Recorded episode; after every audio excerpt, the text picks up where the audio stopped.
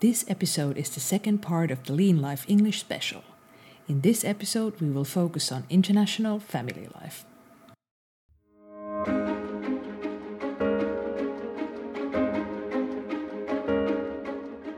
This podcast is about building better and happier everyday life by solving practical everyday issues as well as relationship problems in a gentle, lean way with an engineer economist mindset.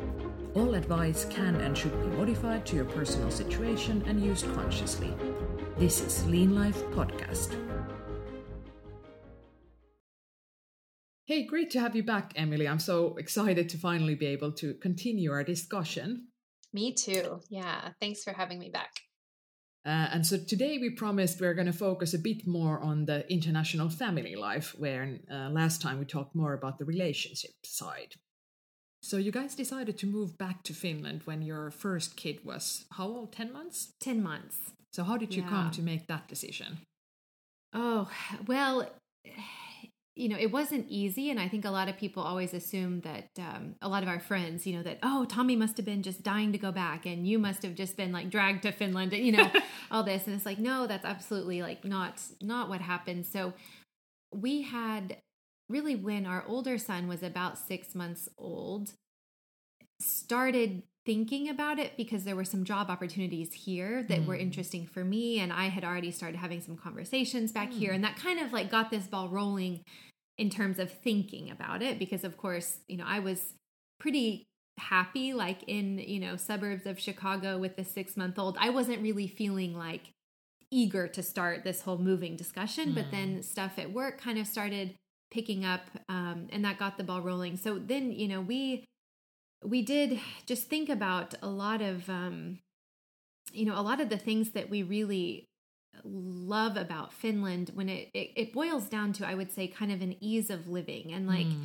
we felt like we would be able to have maybe a more balanced life mm. here especially with kids and um, you know a lot of it was was revolving around um, I mean, of course, Finland for me always checks these boxes of like it's safe, it's clean, it's beautiful, you're close to nature. Mm. You know, mm. when times are normal, you can travel, you know, many many places and all this.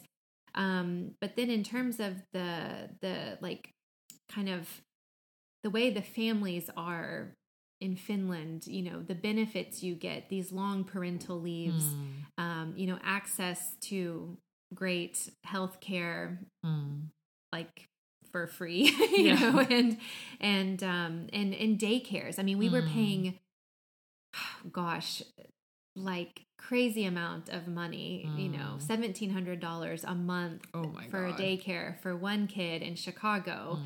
And and you know, just starting to kind of add things up that it was like, okay, if we have another kid here, like what's mm. that going to look like? You know, and that's you know, just started to, to we started to really think about this this quality of life and i would say kind of this ease of living here where we knew we could we could live you know close to the office in a great neighborhood with a short commute you know you you you take your child to daycare on the way you can ride your bike you know mm. all this mm. stuff that was really like this just sounds kind of idyllic and it's actually like it's just Finnish life i mean it's like possible you know you can you can do it so you know that's that's really where like I said, we had this list of pros and cons and we had this stuff kind of uh, where we of course crunched the numbers and everything mm. but but it was also kind of this gut feeling of like you know when the kids like when our son is small and hopefully if we have another child you know this this lifestyle in Finland just seems to suit mm. us better than than this kind of big city American life where we hmm. were we were commuting an hour and a half every day on wow. a crazy busy highway with tons of traffic and mm. and we mm. we made that decision because we wanted to live in a uh, I would say almost kind of like a more European like city. Yeah. This this town called Oak Park.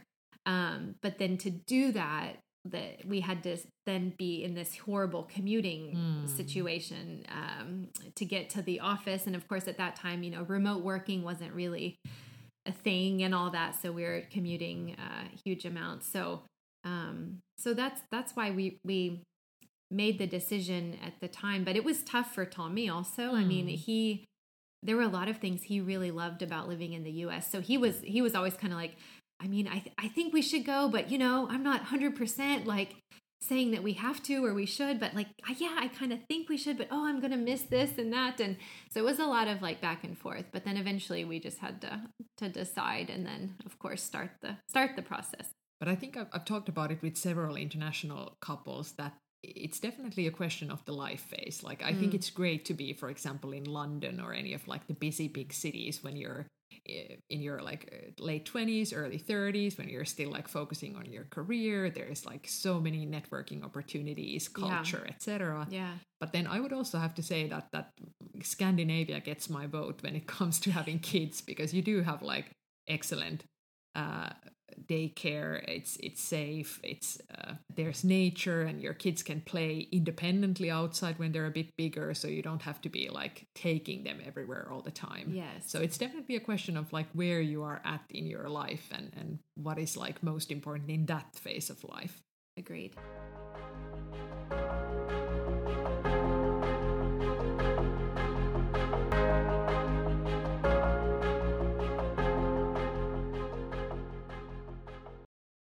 But hey, let's talk more about having kids. So, you have the interesting experience that you have been pregnant and had kids in two different countries. So, how were those experiences different for you? Yeah, there's, gosh, there's a lot of uh, a lot of differences when I think about this, and um, and and and I do feel like wow, it's kind of, you know, something I never would have imagined as like having being pregnant and having having a kid in two different countries. So um, yeah we had elliot in in the chicago area and then we had oliver here in finland. So um, i think if i think about kind of the the prenatal side of it um, yeah. there's there's definitely you know differences. So so one thing of course like not to go into too much detail but is just of course the the like health insurance you know mm. differences between um, the us and finland so in the us i was fortunate to have really good health insurance through my employer so i didn't really have to worry like about that part of it and and i kind of could rest assured that the costs would be largely you know covered so i didn't have this kind of like huge financial uh, mm. worry like hanging over my head about it which some um, some people you know unfortunately do um, but but kind of with my like for me kind of the thing I didn't realize I remember in the beginning and kind of was this, you know, aha moment as my pregnancy like uh, continued was that there were so many choices that I had to make because I had to choose really like uh, okay who my who my doctor would be um, and kind of in which group they were because that uh, the group had to be covered by my insurance right so mm. there's kind of these like a little bit of this puzzle piece to sort out that okay like which group is covered by insurance and then within that group which doctor do i want to have because you have to really like pick and choose one yeah. you don't just kind of see uh see everybody at least at least how mine was working and then um then of course you also need to think about like what hospital you want to deliver in yeah. and then that kind of factor is kind of like well do you want more of a maybe uh how like maybe kind of this this more medical experience like where, the, mm. where you mm. kind of get all the uh, epidurals and and pain medicines and everything yeah. that that you could possibly have like eh, you know do you want maybe more of that experience or do you want to have more of this natural birth experience because the hospitals offer different things and then um, you know then there's even this kind of third category or other category of like birthing centers you know and then of mm-hmm. course there's home births and all that so you had to you had to make a lot of decisions and i just remember feeling very kind of instead of feeling like oh great i get to make a lot of decisions about this i was kind of like it was daunting you know and it was yeah. kind of like okay so how how do i know what i should do you know like how, I, I felt like we were kind of missing input on on um you know to help us in this decision making process and and where we lived we didn't have a lot of friends that had had mm. kids in the area so you know we were checking google reviews and you know other things to try to figure out where to go and doing hospital tours and and uh, you know that sort of thing um so kind That's of a lot of work it was it was a lot of work and it was also kind of like you know, a bit, uh, just a bit like never really feeling like a hundred percent, you know, mm-hmm. about about it. And of course, especially for us, this was our first time, you know, being pregnant and and preparing for the birth so it just was kind of like woof you know this is this is a lot. So uh, then in finland you know it's very much the other end of the spectrum because the you know healthcare system you know it is what it is for everybody and and then uh you know we you kind of you just get into the um you kind of jump on the bus in a way like exactly you jump on the bus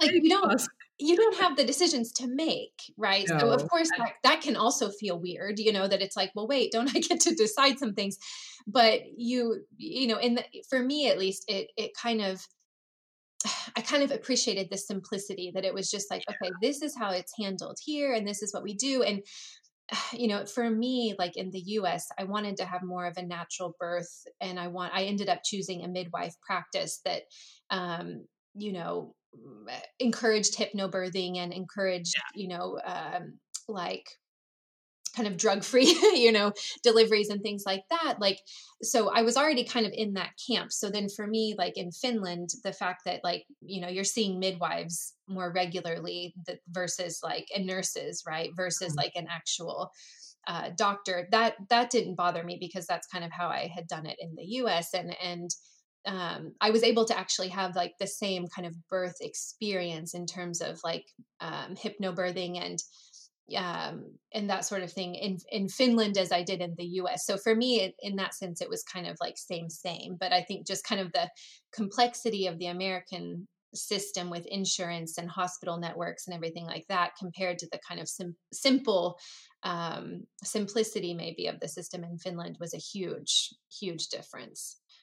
Yeah, I, I remember I, I, read a lot during my first oh. pregnancy because you know I, I am a total book nerd and I love reading and I read a lot of like American pregnancy books as well and I remember that was one of the things I I thought of. I, I think it, I read the classic "What to Expect When You're Expecting." Yeah, and there were all these choices, and I was like, "Oh my god! Like this sounds yeah. like so much work." And and I mean, I mean, we know from like you know psychological research that having more options actually does not exactly. you know increase your happiness. Exactly, it just exactly. makes you more more anxious, more anxious. in, in many mm. ways. Yes. So I was really uh, glad when I you know when I got pregnant in Finland. You what you do for for those of you not living in Finland, you just kind of call the uh, the maternity care uh, uh, uh, system and then you say that hey i'm now pregnant and they're like okay great like was this a wanted pregnancy? I'm like yes it was.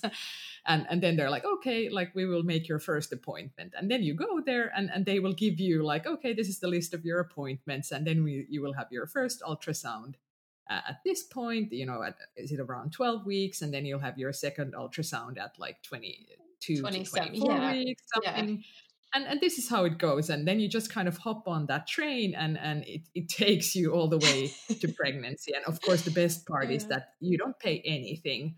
That yeah. the first bill yeah. bill you get is after you get back from the hospital after giving birth.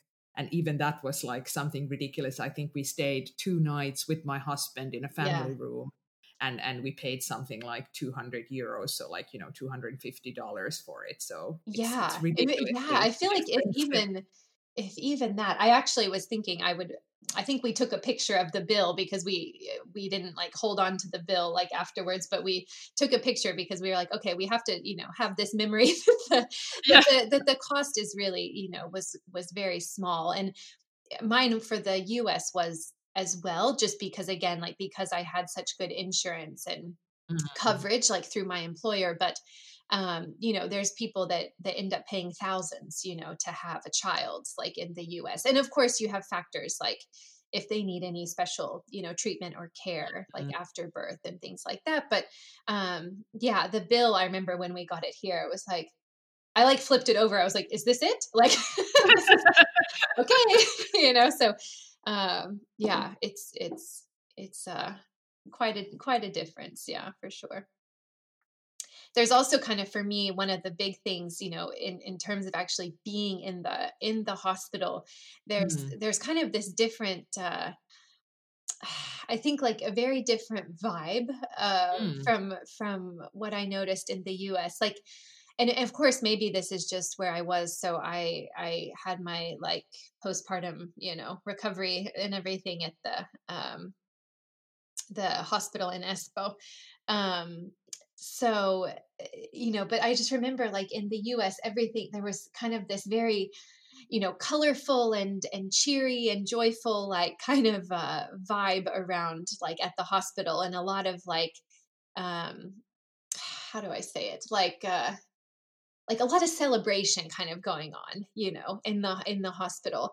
And then in finland for me it was like very kind of a more like um like more matter of fact you know and a bit more maybe kind of subdued kind of atmosphere but just kind of like um felt a bit more kind of like like I was missing a little bit like the balloons and the and the fanfare like a little bit around the around the whole thing and and I think like you know it just made me like for for an American like giving birth and you know in Finland it was like that part of it felt a bit strange like kind of like okay so where's all the you know yay hurrah and and you know and we had we had like super nice nurses coming in and checking on us and everything yeah. like that but kind of the the atmosphere for us for some for some reason you know was just a bit different and i would be kind of curious to know too for folks that have given birth in other countries like how did kind of the cultural uh maybe aspect of it you know maybe show up a bit or or like uh have a, have a different feeling maybe than than what you would like be used to in your your home country or something like that so because there's kind of the there's like the what in the how side of it you know there's like the processes yeah, and the yeah. procedures and all of that but then there's also kind of like the the feeling and the mode and the atmosphere and and everything. Um, but I kind of appreciate, you know, in Finland always with the at least the the prenatal care and everything that, you know, it it is a little bit of this matter of matter of fact like mode mm. but then you know i appreciate that then there's not kind of this overhyping of things and things that are kind of like okay well let's do an ultrasound every two days to make sure you know it's kind of more just that like let things happen and and when they're yeah. you know if you need extra care of course you can have it but it's kind of like you know letting things just kind of develop like as they should and and not kind of fueling it with with maybe more more unnecessary worry or or concern or something like that that i think yeah. can happen so it was yeah, interesting I, I, interesting experience on both both sides yeah but but yeah, I think if you're looking for extreme cheeriness, you're or in the wrong country. exactly. Yep. Yep. It's, it's, it's more kind of yeah, matter of fact, as you said. And and one interesting aspect is also that it was your second child. I mean, I don't I don't true. mean like yeah. I, I did I did not get like extra balloons with my first either, but I did get more of uh, more of it. So I, I think it's also that with like second time parents, they kind of assume that that you know okay you're uh you, you know what you're doing so yeah, we'll just let yeah.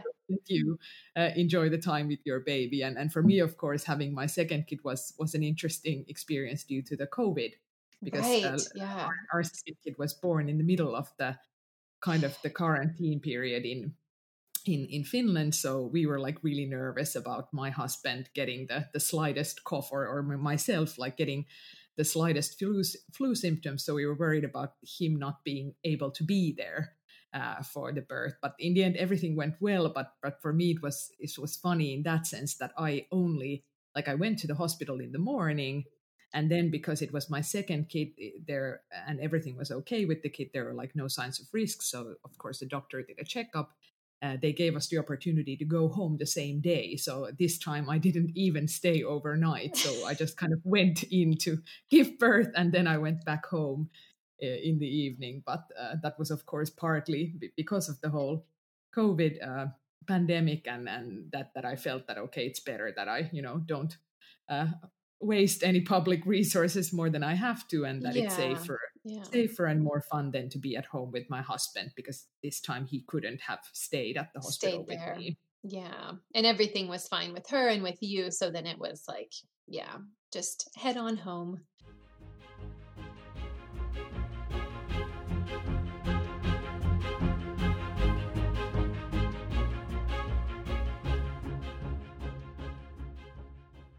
Um, so, what about the language question? How much did you discuss that? Uh, like, what would be the primary language for the kids, and what would be kind of your family language? Yes. So for us, it was pretty easy in the sense that English would would really kind of have to be our our family language because my Finnish would just you know not be good enough. Um, and so so we had we had some conversations about it but to be really honest it was we didn't have really many choices on the table you know it was like okay yeah. it needs to be english um, and then uh, then we had the discussion around you know what kind of methodology uh, we we want to try with with mm-hmm. with Elliot at least you know um, our first our older son so um yeah we we decided that we would try this like one parent one language mm-hmm. approach mm. and and see how that would go so um we just felt like we kind of what we had looked at and read and, and researched a bit and then in talking with other Finnish American families that we happened to know. That was kind of where everything was guiding us. And we felt like it, for us, it just made sense that, okay, Tommy would speak Finnish to Elliot and I would speak English. And then our family language would be English. And then, of course, like, because once we moved back to Finland and Elliot was about one, we also, you know, had him in Finnish daycare and some of his activities were in Finnish. So the English, him hearing the English like with us at home, like when the three of us were together, was really important because otherwise he wouldn't have had so much English um, once we were back here in Finland. Mm. Yeah, and on, on the other hand, you could think that you had the advantage that you had English as the joint uh, language, which was at least one of one of your mother tongues, because I, I think uh, it's even trickier for couples where you have kind of two strange languages and then they're speaking English with each other, which is like kind of neither one of them, uh, the, the mother tongue of neither one of them. So in, in, a way, yeah. that's also also an advantage, obviously, and and and having having like at least one useful language for the kid. Although I have to say fin- Finnish is extremely good as a secret language, as we as we discussed yes. in the previous yes. episode. Really yeah, good so secret language, yeah.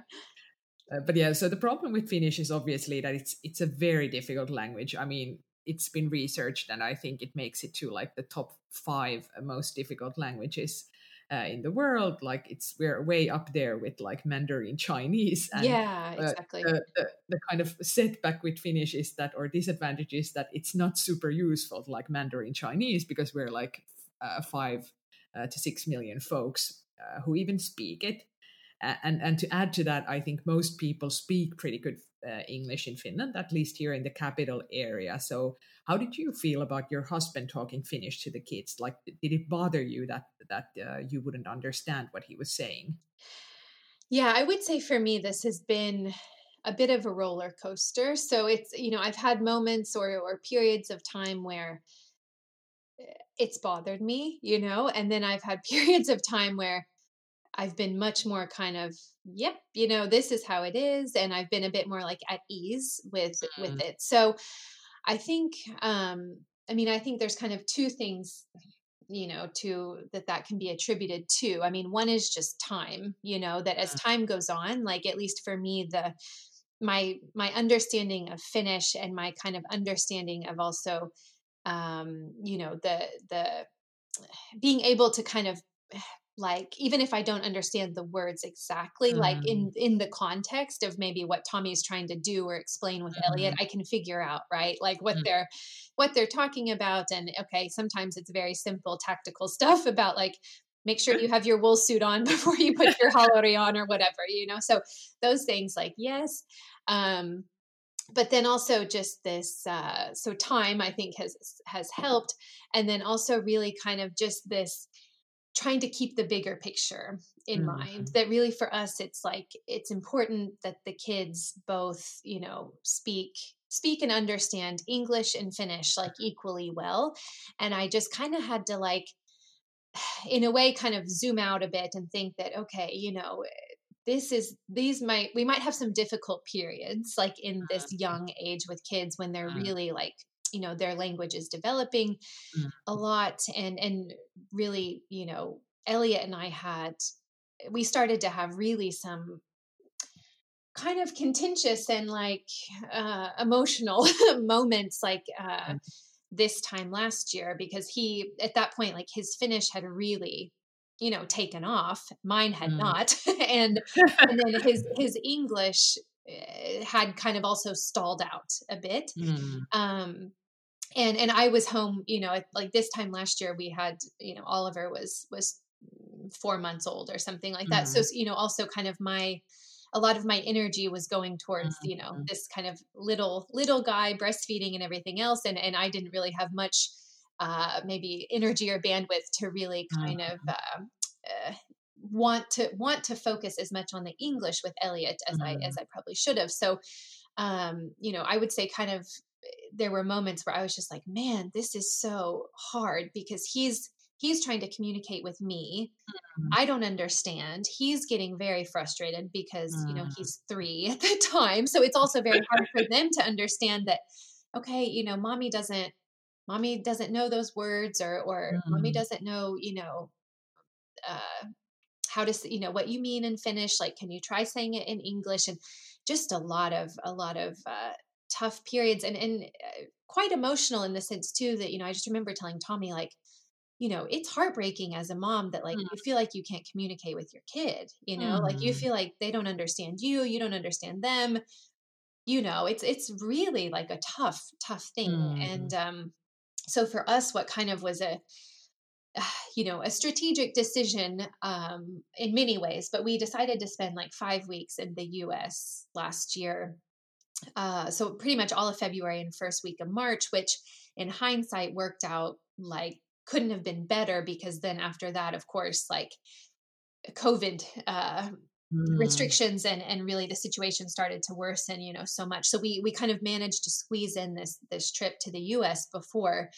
um you know really going into kind of that spring lockdown you know time mm. um, but for us that was really needed like of course i needed to needed and wanted to spend a lot of time with my family and and my friends and everything in the us but then also for elliot it was really like the tipping point for him in terms of his mm-hmm. english so just being kind of exposed you know almost 100% of the time to english mm um, Tommy was with us in the beginning, but then Tommy flew back to Finland. So then once once Tommy was gone, which he was of course Elliot's kind of translator, you know, he was there. So then once he was gone, then Elliot really didn't have a choice then to, mm. to just fully use English. And you know, it's it's crazy. Of course, everyone you know who's kind of looked into to you know dual languages with kids or whatever. Mm. It's it's amazing how much they can learn and how quickly and you know mm. it, it's really like it's totally amazing but you know we have we have like video of of elliot before the trip like speaking you know finnish to me like just because that mm-hmm. was his that was the normal mode and i hadn't been yeah. super successful in like getting him to only speak english with me and then we come back from this trip and he is just all english all the time no problem and he's never spoke finnish wow. to me since then like it was really just boom you know it switched um, so you know i also kind of when i had these really difficult moments with elliot mm. i had mm. to like i said kind of zoom out and think like big picture you know this is mm. this is a bit temporary this is where we are now you know we've mm. made some strategic decisions to try to like get this english thing you know going in a better mm. direction um and and i just kind of had to like know that it would be also a roller coaster for him and for us as a family mm. and um so it's it's it's tough and there's there's certainly still times when you know tommy's speaking finnish with the boys and and i'm like hey so what did you say? or you know i know that it's like a conversation i want to hear i want to like know mm-hmm. more about. Again if it's kind of a matter of putting on your wool suit you know, that i'm like okay cool yeah you know take care of that. But uh but but you know we we do speak english as a family but there are still moments where uh, you know, Tommy's explaining something to the boys, you know, in Finnish, or certainly Elliot, the older one, and and then I just then I just need to ask and say like, okay, so tell me what you said, or you know, and Tommy's also good about kind of you know noticing those things too and saying, okay, so I told Elliot this and da da da. So, um, but it's it's it has its ups and downs, definitely. Mm-hmm but so so pro tips would be that you know try to keep your mind on the on the big picture and this mm. it won't be like this forever and and also like taking your kid to the other other country for a longer period of time yeah i would say it's super helpful and i i you know of course that has implications in terms of cost and you know time mm-hmm. away from work and i know like it's not always super it's not a super like easy or low hanging mm-hmm. fruit kind of option but i would say definitely yes and and really one of my like best friends from growing up she is married to a chilean guy so they have this mm. english and spanish dynamic and mm. And they had done the same where with their older son they had kind of tried to spend months you know a few mm. months in in chile and then otherwise mm. they live in in the states and then i just talked to her last week and they're doing another big trip like to chile for spending a few months there because she said now their second son mm. is also kind of having the same you know phase. challenges because they've been in the US so long now and they've been like in well they live in in San Francisco so they've been in this super kind of quarantined mm-hmm. you know mode and mm-hmm. uh, they just noticed that okay his Spanish isn't like developing mm-hmm. you know mm-hmm. as much as they they feel like it it should be or they would want so they are both able to work remotely and they decided hey we just pack up and we spend a few months in chile now and, and focus on the spanish um, so I really kind of had got that tip from her, you know, several years ago when they had their their older son. Um, but yeah, I mean, I'd even you know read and researched. Of course, there's there's so much out there in terms of like bilingual resources and things like that. Um, but I had even read, you know, that uh, of course you can kind of that's like the big thing right is like to do a trip and spend the five weeks kind of mm-hmm. intensively somewhere but then you know all the little things also make a difference and they mm-hmm. add up you know so to have the the shows in the the secondary language yeah. or the the music or play dates mm-hmm. or you know activities or mm-hmm. you know anything toys that talk you know there's all these yeah. at least what Fisher Price toys that kind of have the language built in that you can order in different languages. So kind yeah. of you know don't neglect the little things but at least hmm. for us you know i felt like man we're we've tried all the little things and like yeah it just didn't the tipping point for us was really the the the trip so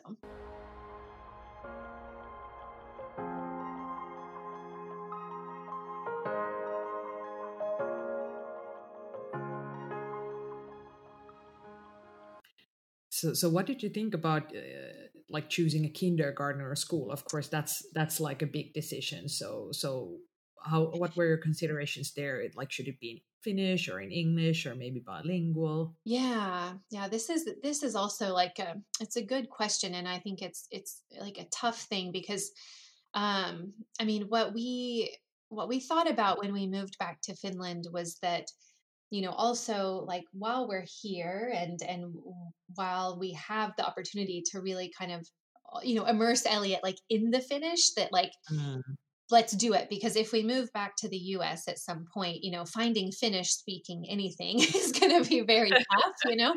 So um so we decided like yes let's let's like prioritize the finnish mm. Finnish language daycare and try to like supplement with with the English. But you know, I would say when we made that decision, I had no idea how hard it would be to then get the English up to par with mm. with the Finnish, right? So kind of on the surface, it sounded like, yeah, cool, let's do that, and that's great. And we also mm. thought, you know, it's nice that he kind of in a way gets the kind of full Finnish daycare experience, you know, mm. because we thought uh, that would just be of course also kind of unique i mean that we wouldn't have that necessarily if we went back to the states at some point so mm-hmm. um so we we did like prioritize that um and and that has its challenges in the sense that you know because it's like he's in a finnish daycare in tapiola mm-hmm. so because it's you know it's all finnish and they have a swedish like uh track you know as well but that doesn't help help our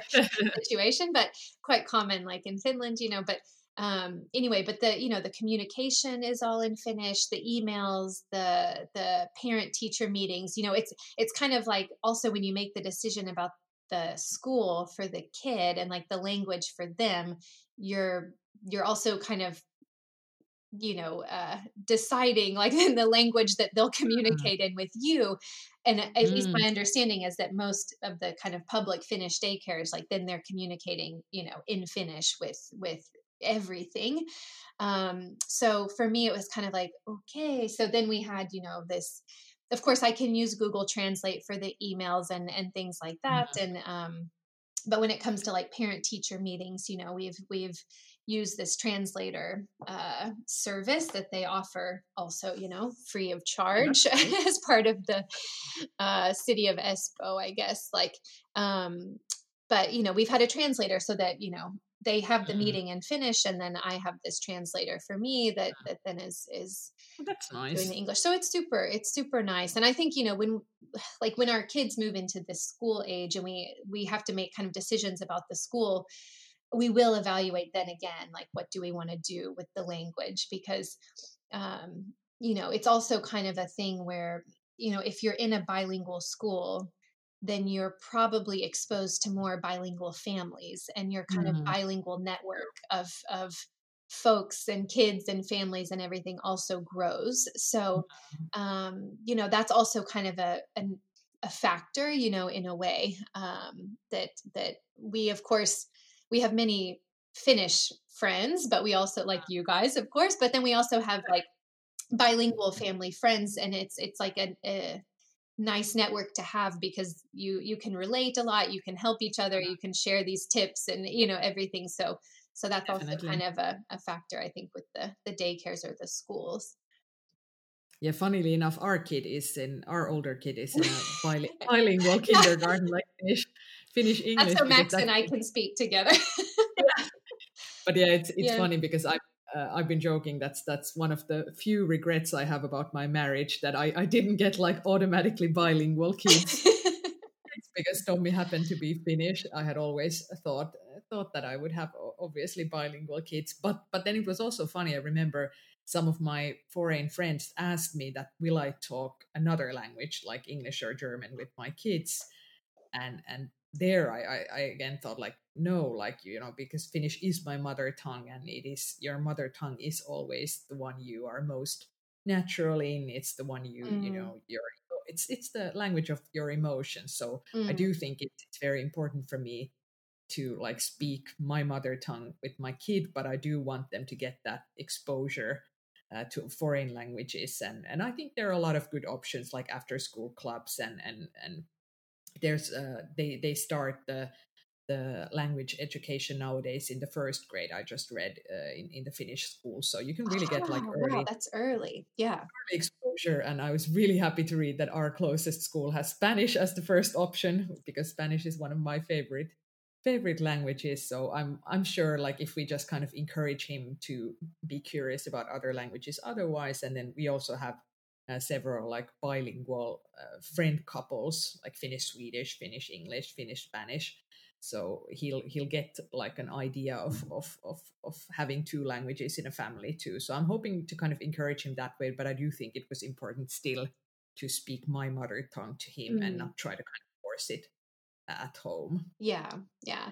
Well and even now too i think just uh, where we are with with you know technology. So you know my like our older son has almost a nightly uh nightly reading time with my mom yeah. in the states. So that's also like you know english like native english that he's hearing from someone besides me. So it's also like i think with the kids you know if you have for for folks that have you know are living outside of their country and they have you know their friends or family back home you know they could always kind of set something up um, via FaceTime or or you know Zoom or WhatsApp or whatever, but kind of to have then also like this native uh, native language if it's their secondary you know language maybe in Finland or or in one country, but have then the exposure maybe actually through uh, friends or family then in the other country, and that's of course then you also have the added bonus of of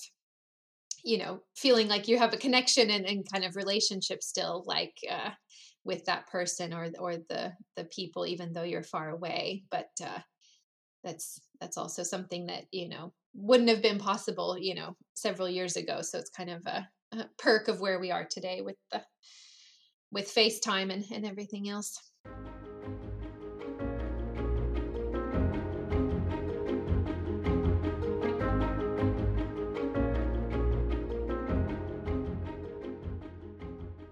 so how did you guys share the parental leaves with with your husband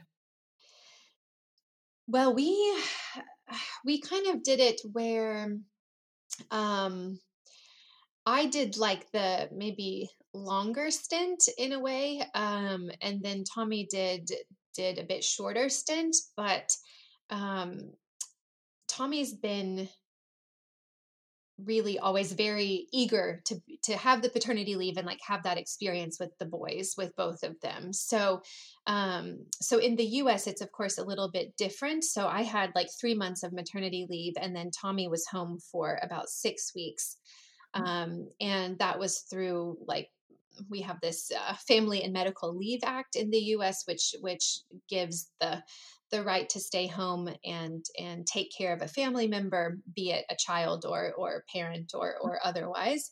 Um, so this is like unpaid leave, but but still you can be home and then return to your job. So so Tommy took advantage of that when we were in the U.S. Um, and That's so cool. It was super I- cool and super I think rare because a lot of my friends and, and even like, you know, colleagues at work, everybody was like, oh, so okay, Tommy's doing that because he's Finnish, you know, because it's like a Finnish thing to be to be on paternity yeah. leave, right?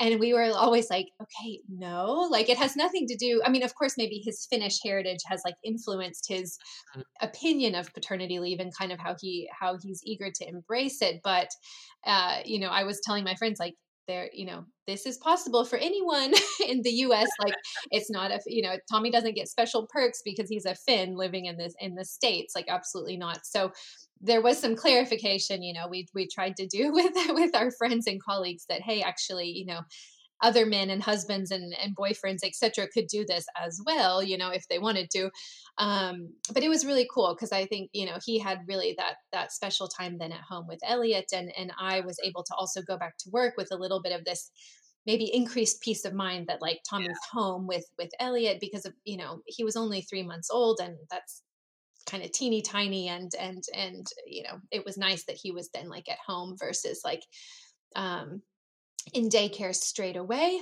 Um, and then here in the in the U.S., I I mean here in Finland, um, we did discuss it a bit more because because there's a longer time, of course, that you can be home and kind of how to split yeah. it and and all of that. And and I just felt like you know what, now that I'm in Finland and I have the chance to be home longer than I would if I was in the states, I want to at least be home like a year. And then from that point, we kind of thought also that, you know, when ideally would we want to start Oliver in daycare? Because for us, the daycare experience has always been very positive and we felt that it's been That's very true. yeah like a very kind of kind of key element in Elliot's development and and being around other kids regularly and other adults and all the activities and things they do and just like for us it's it's always been like a a really good experience. I mean, I, I actually we almost fully attribute like Elliot's potty training to daycare because us too. Yeah, and I think a lot of a lot of Finnish families do because it's like like he came home from daycare one day and told us like I don't want to wear diapers anymore. And then yeah. we were like, okay, cool. you know, that's great. And then it was like maybe a few weeks after that where he was like totally out of di- out of diapers and mm. uh, you know, potty trained like I mean, well there wasn't even really potty training it was just kind of like it it was a, a slow process but then it you know poof he's like ready and and instigating it on his own and so um you know it's eh, we've had just such a such a strong and strongly positive experience with daycare so we also thought with oliver with the younger guy that hey you know we actually would want to start him probably between like a year and a year and three months like kind of in that mm-hmm. range like same as as you guys have done and and uh, so then we kind of just you know with the math it was like okay so if i'm home a year and then tom like tommy can be home uh, you know about three months and then we'll start oliver in daycare. So we just kind of had those factors in there. And and for tommy he was also like happy to to have that time and and he you know he did kind of think at a few points like would i would have, would i want to be home longer or not? And for us this we're pretty sure this was our last you know paternity leave option or yeah. opportunity. Um so he also was thinking about that you know as well but uh, in the end i think it was about three months or so that he was that he was home. Yeah yeah so so for us it's been so that we've shared the parental leave about 50-50 both times but but with with our first kid uh, he went to kindergarten around like one year and one month. So then I was home for six months, and and and my husband Tommy was also home uh, for six months, and then we had like one month uh, joint summer vacation before that. And and actually for us, it's also like one one important factor in deciding like when does the kid go to kindergarten is kind of the the statistical luck of getting a good kindergarten place in in Helsinki. So it's easiest to kind of start in in uh, August, and yeah. and because of the Finnish summer holidays, most kindergartens are closed uh, during July. Uh, and, and, the full month of July. So now with our second kid, um, uh, she was born in April. So if she would go uh, at the same age, it would be like mid May, and and then you know she would be off again for July. And we thought that okay, we'll just stay a bit longer. So I I spent I, I spent eight months at home, and we actually just had the switch. So before Christmas now, so Tommy started his parental leave and he's now at home until August. And I fully agree that I, I, think it's a great thing also for the mom if the dad stays at home after you because it makes going back to work so much more relaxed. So you don't need to start the whole uh, taking kid to kindergarten and picking them up hassle. So you have kind of like a like a soft start start exactly. in a way. So I think yeah, yeah, that, that was a big big advantage. Uh, but yeah, I, I, think for me also, I, I, wanted to stay a bit longer home this time uh, because I wanted a bit more like physical recovery time, and I also wanted to like stop breastfeeding before I get back to work. Uh, but I think to me, like the biggest argument for a longer paternity leave is I, I, I truly believe it's like the best relationship investment you can make because it, it helps you really create and maintain that kind of equal partnership also after having kids.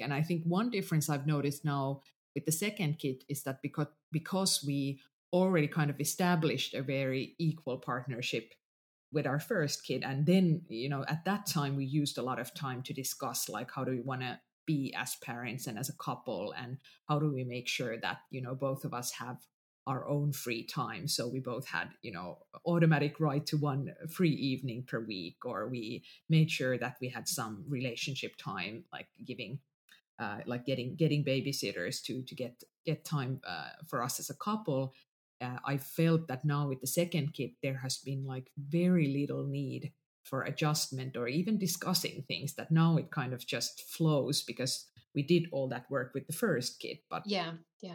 I don't know what's different for you guys uh, the second time around?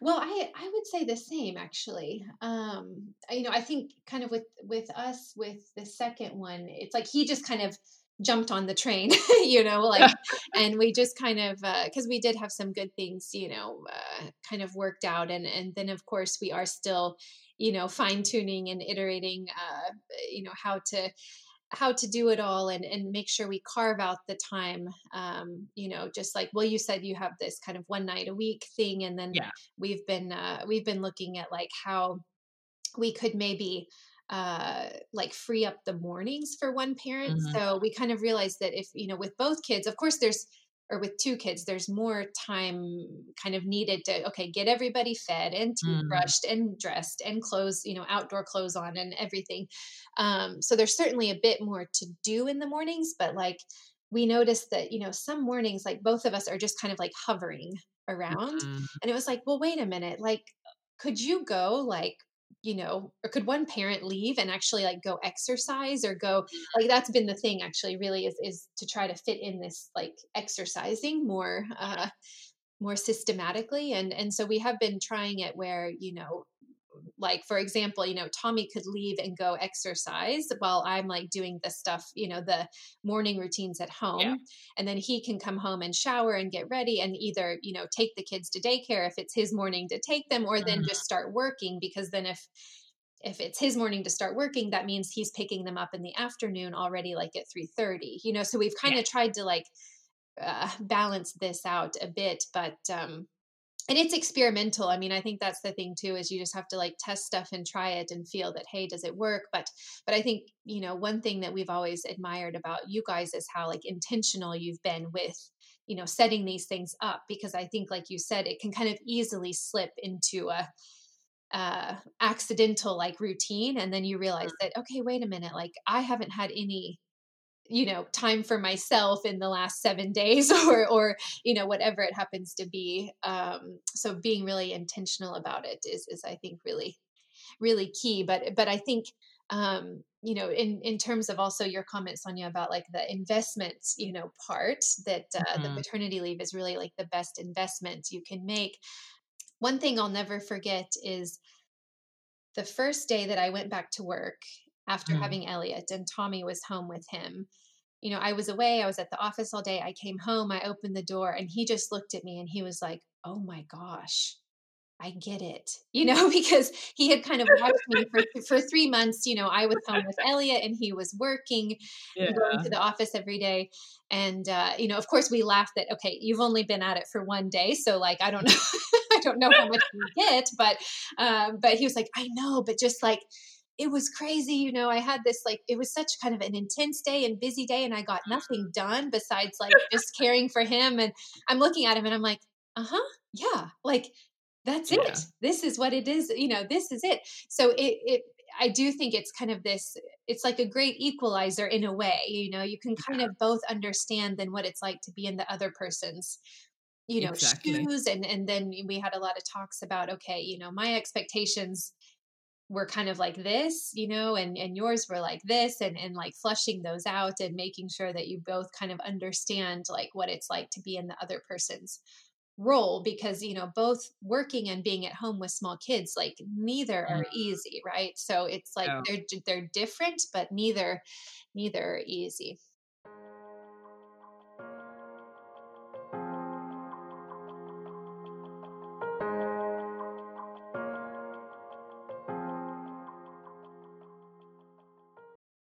if we talk a bit about uh, sharing household duties or chores, because I, I, think that's like a typical issue in in in many, yes.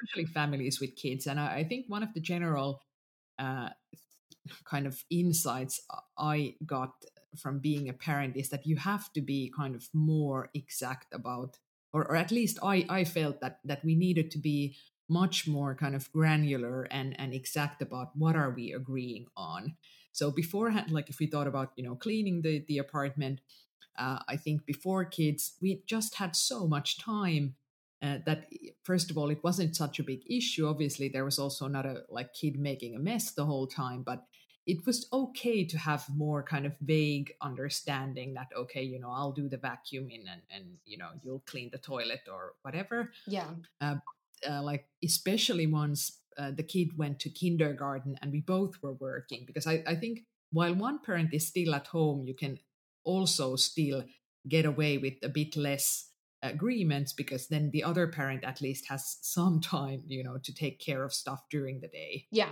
Not as much as they they believe they would have but still still there's like more flexibility. But then once our first kid started in kindergarten we actually did like an excel spreadsheet and it's downloadable on our website if anyone is interested also also in english. So we really did like an excel spreadsheet about what are all the household duties uh, is there something we can like skip altogether? So for example like we never iron our clothes or we never make our bed anymore. We just quit uh, because we're like okay we, we can't get everything done. I would love to like make the bed because i think that gives me like a feeling of of being an adult person but you know i just don't care anymore. Um, and and then of course the big question was also like okay is there something we can outsource? So we we got a, a cleaning lady uh, at that point or a bit before that. Uh, so so we were really kind of conscious about okay what can we get done? Can we can we lower the standard somewhere and and kind of who does what? And then we calculated on a yearly level like okay how much time does it take? Like uh, doing the planning the meals, cooking the meals, doing all the cleaning activities, doing the laundry, uh, and and then like checked whether it's a 50-50 split. And I, I think we got a lot of funny uh, funny comments about the Excel, obviously, because a lot of people find it uh, kind of uh, exaggerated that that you have have an Excel level uh, div- division of work. But I I've often said that it's not really I think for me, the most important thing was just like having that conversation. We've had that like once, and then I think we had one follow up discussion.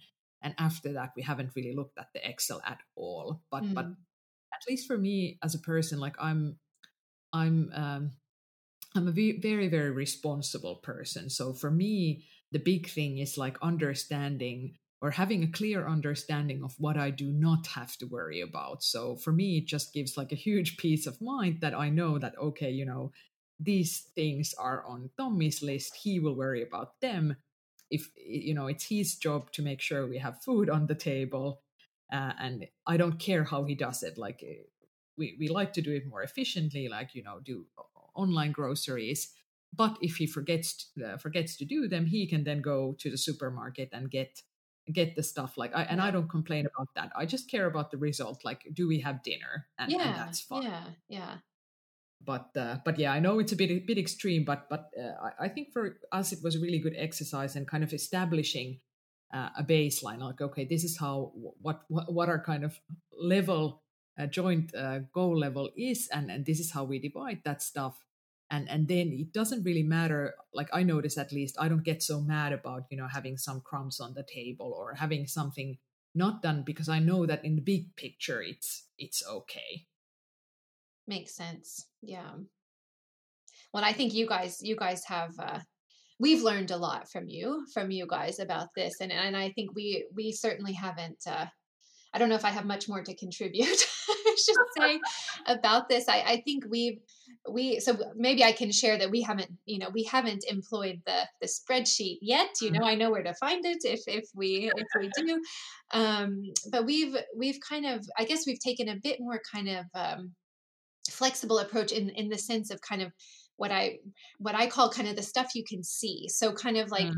the you know of course when you're home in a small apartment with small kids i mean there's so much stuff and there's laundry and dishes and everything like that, you know, um, yeah. plus the cleaning, plus all the stuff. So we've kind of been a bit more, I would say we kind of equally, we have a very uh, similar level of like cleanliness and, and kind of uh, clutter clutter tolerance maybe you could call it so yeah. you know neither of us are like clean freaks but we we appreciate like a clean and organized home and we try to kind mm. of um, put processes and and things in place to like get us more on that side of it but but like you said too then we we have had the discussions about okay what can we just let go and just you know not worry about right so yeah. you know that because it's kind of like every day you don't want to keep like letting stuff bother you that okay why is that this yeah. way and da da da so just some things we've just cut out some things like similarly we've inclu- you know had some help with cleaning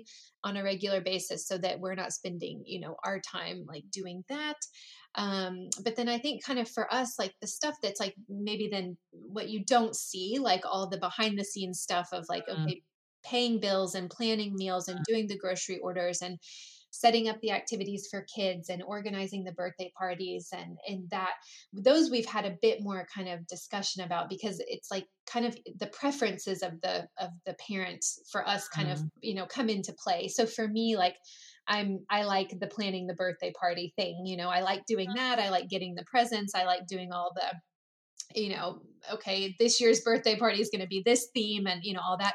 Tommy could care less, you know, so he's kind yeah. of like, cool, you know, you take that, you do that. And then for us too, it's like again the language kind of comes into play. Mm-hmm. So there's there's some stuff that's just easier for Tommy to do because it's in Finnish, yeah. and then if I need to go do it, it's like, oof, this is like takes me 10 times longer and you know all that. Um, so that's kind of how we've we've done it and then we have just discussed that like okay we kind of have these like pulse checks maybe every now and then that like do you feel like we're in a good spot with stuff? Is there anything we want to adjust? Um, and then we know you know that if if you're quiet about it if something's bothering you and you're quiet about it then like you eventually will explode. So you need to like air it out um, but you know i think for us too you know something that that's maybe similar to what you said it's like this eh, you know kind of the mental energy that's like required um, to keep the whole household and and the family like up and running. So when you can have that clear division that like you said okay you know tommy's taking care of food and and meals and everything kind of related to that then you just like poof you know you don't need to worry about it and it just frees frees that from your mind and i think that's such a kind of tendency at least that i've noticed in myself but i've also like read that like many women and many mothers like tend to have is we kind of need to make sure that like the whole herd is like you know yeah. safe and fed and happy and everything like that and like the mental energy that that takes you know the thinking about okay i wonder what like we're going to have for dinner tonight and you know i wonder what this should be it's kind of like it just happens you know in the background but it it it draws from you you know it takes it takes energy from you and so if you can really you know have clear division that okay i know i don't need to worry about the meals because tommy's got that covered I mean, it's great. And I think like during Tommy's paternity leave, he took on the the grocery ordering for our family and like planning the dinners and stuff. And I like I loved it. I was like, cool. Okay, I'm not going to worry about what we eat. like I assume that you have, you know, you have it covered and same kind of as your Tommy that okay, if he didn't make the grocery order then he went to the store and got the stuff yeah. that he needed, you know, or whatever um, but it's like it doesn't make sense for both parents to be like thinking and wondering and planning meals you know it's like let's just yeah. split it up and you can have your turn and i'll take mine later when you're tired of doing it or you want to do something else or whatever but um, there's just yeah. so much to do so it, it helps to have some some clarity and and split i think yeah, and I, I, think you make a great point, especially about having that kind of pulse and making sure you air it out. Like, are we okay? Do both of us feel that it's like roughly fair? And and I think one thing I've noticed uh, that changes also with having two kids is that you just then you know you're you're doing something all the time anyway. So then it's kind of kind of like okay, you take that kid, I take this kid, or you do that, yeah. I do this. Yeah. Uh, but I so so then it's also kind of like. Uh, it automatically makes it a bit more equal because somebody has to be doing something uh, at any given time. All the time. Anyway. yeah. Uh, yeah, I think the main point there is like not to let your frustration grow. That if you feel like it, it's unfair that uh, or you're feeling like you're doing a majority or that the other person doesn't see all of the work that that you're doing, uh, even if you would be okay doing it. Uh, so then, then I do think it's time to have have a more uh, kind of uh, a bigger discussion around that. But as long as both are both are happy, then then that's totally fine. Yeah.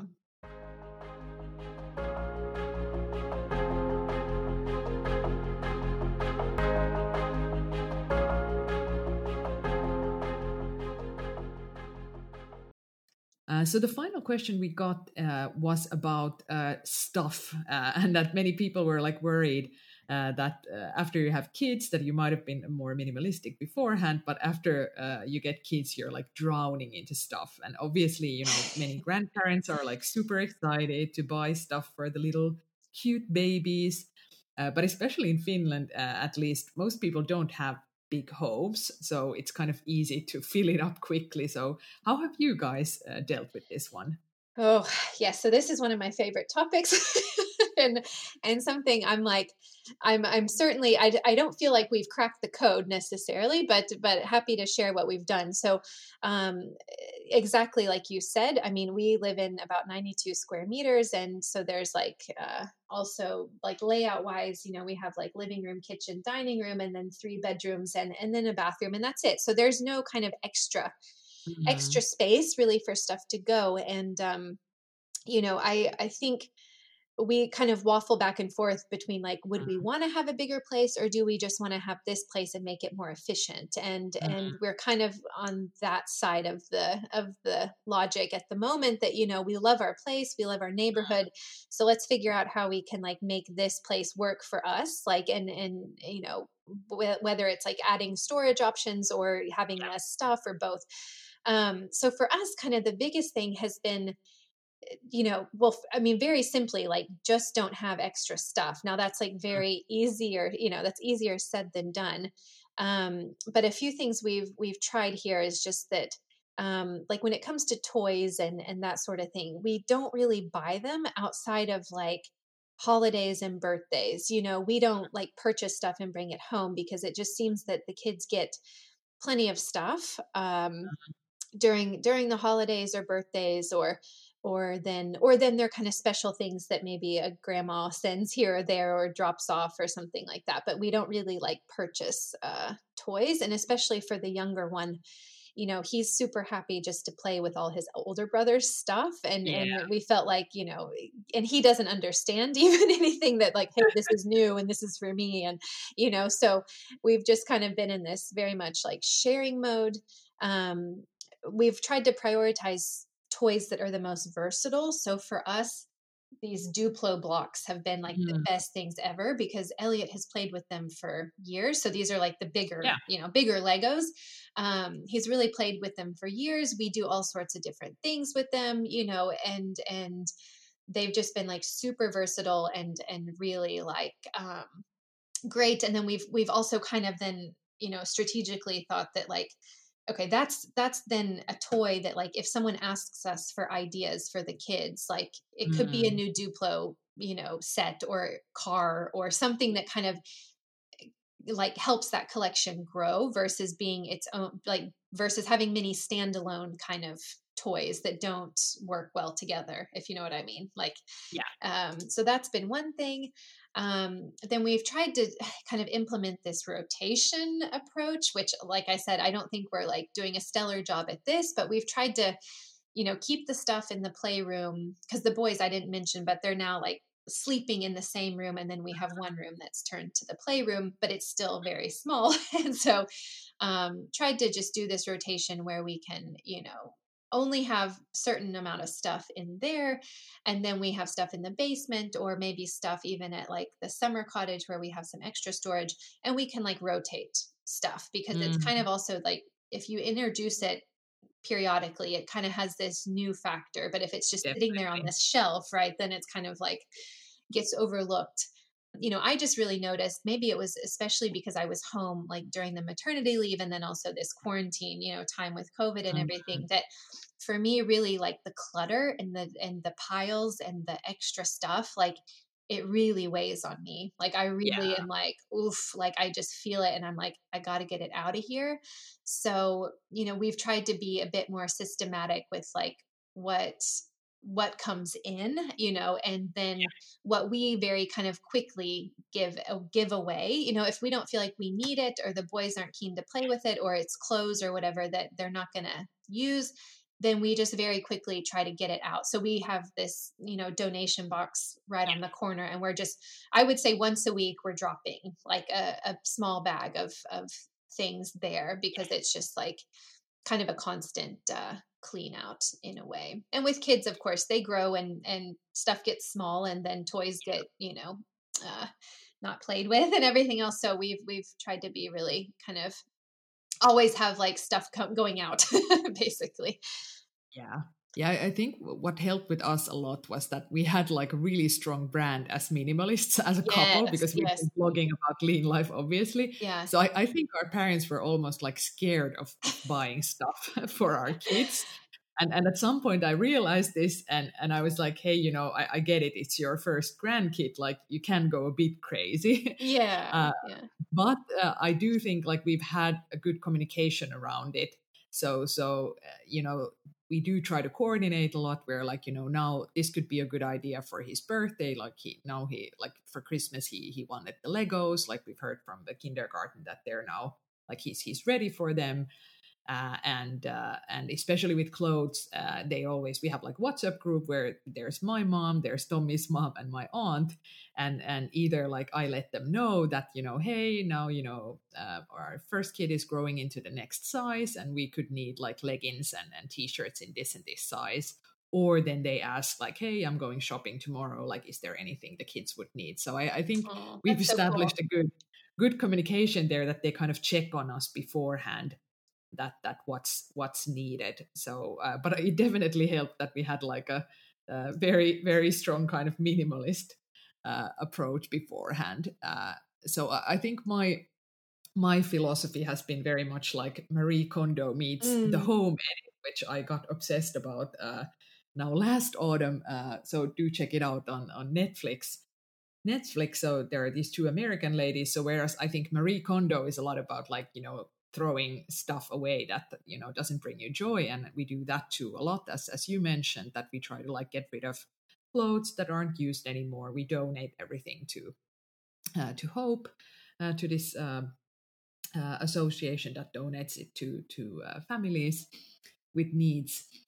Uh, but then the home ed is is a lot about organization, and I think I had the same experience as you did during the the COVID. That spending so much time at home, and obviously because I was also on on maternity leave, I just got so sick of everything being like a mess the whole time. Yeah. So so my big win last autumn was that now we actually we organized uh, the toys in in our kids room i i labeled everything like now we have a clear idea like you know this uh, this uh, box is for paw patrol stuff. This box is for duplos. This box is yes. for like soft toys and this is for tools and and yes. i taught my kid so he knows now that okay this is where i need to take them. And it took a bit of like repetition and time but now he's actually like happy cleaning up because he knows that it's like very clear system that this is where it goes and everything has a place. I i needed to teach my husband that too. He he was a bit uh, he needed some some lessons there too but now